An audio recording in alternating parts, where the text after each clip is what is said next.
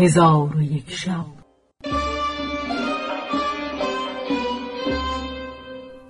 چون شب سیصد و سی و دوم برآمد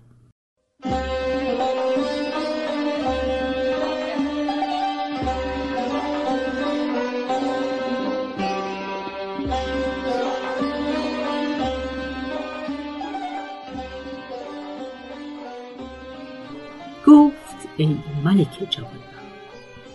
چون سید بدور مکتوب به انجام رسانی او را مهر کرده به من داد. گفتم ای خاتون این مکتوب بیماران را بهبودی بخشد و آتش دل را فرو نشاند. پس من مکتوب گرفته بیرون آمدم. آنگاه سیده مرا آواز داد و به من گفت ای پسر منصور. به جبیر ابن عمیر بگو که امشب سید بدور مهمان توست. من از این سخن فرحناک گشته مکتوب به سوی جبیر بردم. دیدم که چشم بر در دوخته منتظر جواب است. چون مکتوب بدو دادم مکتوب گشوده بخواند و مضمون آن بدانست سیهی بلند برآورده بیفتاد. چون به خود آمد گفت ای پسر منصور آیا سیده این مکتوب را به دست خود بنوشت و انگشتان خود بدین مکتوب بسود گفتم یا سیدی مگر کسی که می نویسد به پای خود می نویسد؟ به خدا سوگند ای خلیفه زمان. هنوز سخن من و جبیر به انجام نرسیده بود که صدای خلخالهای سیده به گوش ما برسید و در حال به خانه اندر آمد. چون جبیر او را بدید بر پای خواست چنان که تو گفتی هرگز بیمار نبوده است چون یکدیگر را در آغوش گرفتند رنجوری از او برفت پس از آن جبیر بنشست و سیده به ایستاد من به او گفتم ای خاتون چرا ننشینی؟ گفت ای پسر منصور من ننشینم مگر به شرطی که میانه من و اوست گفتم چه شرط در میان دارید؟ سیده گفت عاشقان کس را از راز خود با خبر نکنند. آنگاه سیده دهان خود به گوش جبیر ابن عمیر بگذاشت و به او سخنی نهفته گفت.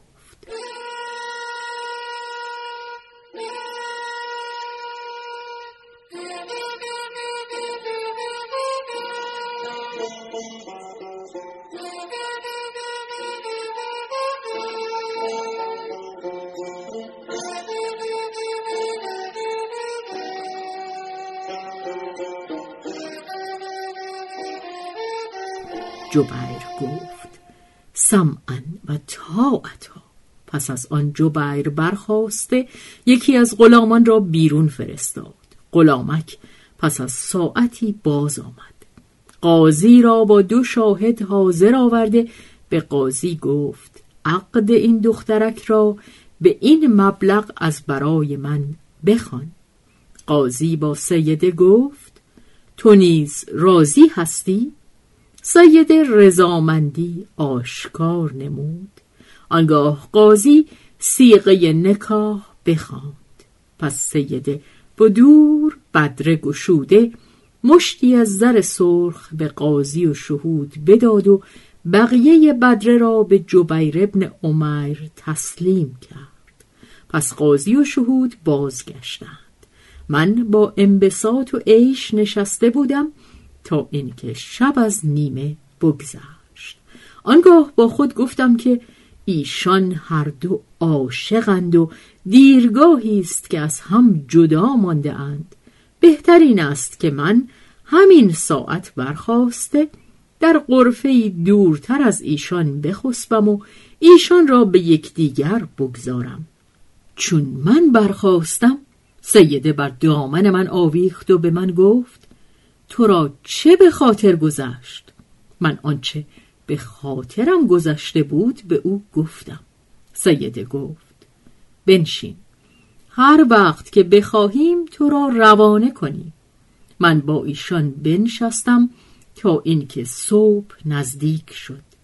آنگاه سیده به من گفت ای پسر منصور برخیز و بدان قرفه دیگر شو. من برخواسته بدان قرفه رفتم و تا بامداد در آنجا بخفتم. چون بامداد شد غلامکی تشتی و ابریقی بیاورد. من وضو گرفتم و دوگانه به جا آوردم. نشسته بودم که ناگاه جبیر با محبوبه خود از گرمابهی که به خانه اندر بود به در آمدند و آب گیسوان همی فشردند. من ایشان را تهنیت گفتم و گفتم هر چیزی را که آغاز او سختی است در آخر به خوشی بدل شود. جبیر گفت راست گفتی ما را فرض است که تو را اکرام کنی.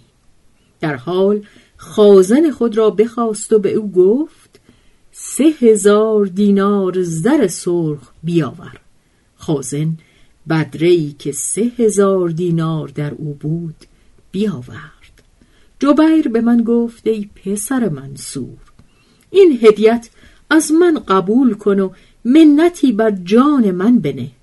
من به او گفتم تا سبب جنون تو پس از جنون سیده ندانم هدیت قبول نکنم. جبیر گفت ای پسر منصور بدان که در میان ما عیدی است که او را عید نوروز نامند و در آن روز مردمان بیرون آمده به زورقها نشسته در دریا تفرج کنند. من در آن روز بیرون آمدم و با یاران خود به تفرج مشغول بودم. زورقی دیدم که در او ده تن از کنیزکان ماهروی و سیده در میان ایشان نشسته بود و سیده به دور اودی در کف داشت.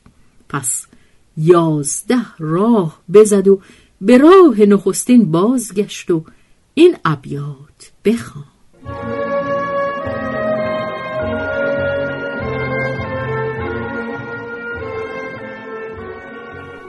ای خداوند یکی یار جفاکارش ده دلبر اشفگر و سرکش و خونخارش ده چند روزی ز پی تجربه بیمارش کن. با طبیبان جفا پیشه سر و کارش ده تا بداند که شب ما به چه سان میگذرد. درد عشقش ده و عشقش ده و بسیارش ده. من به کنیزکان گفتم که او را برانند چون قصه به دینجا رسید بامداد شد و شهرزاد لب از داستان فرو بست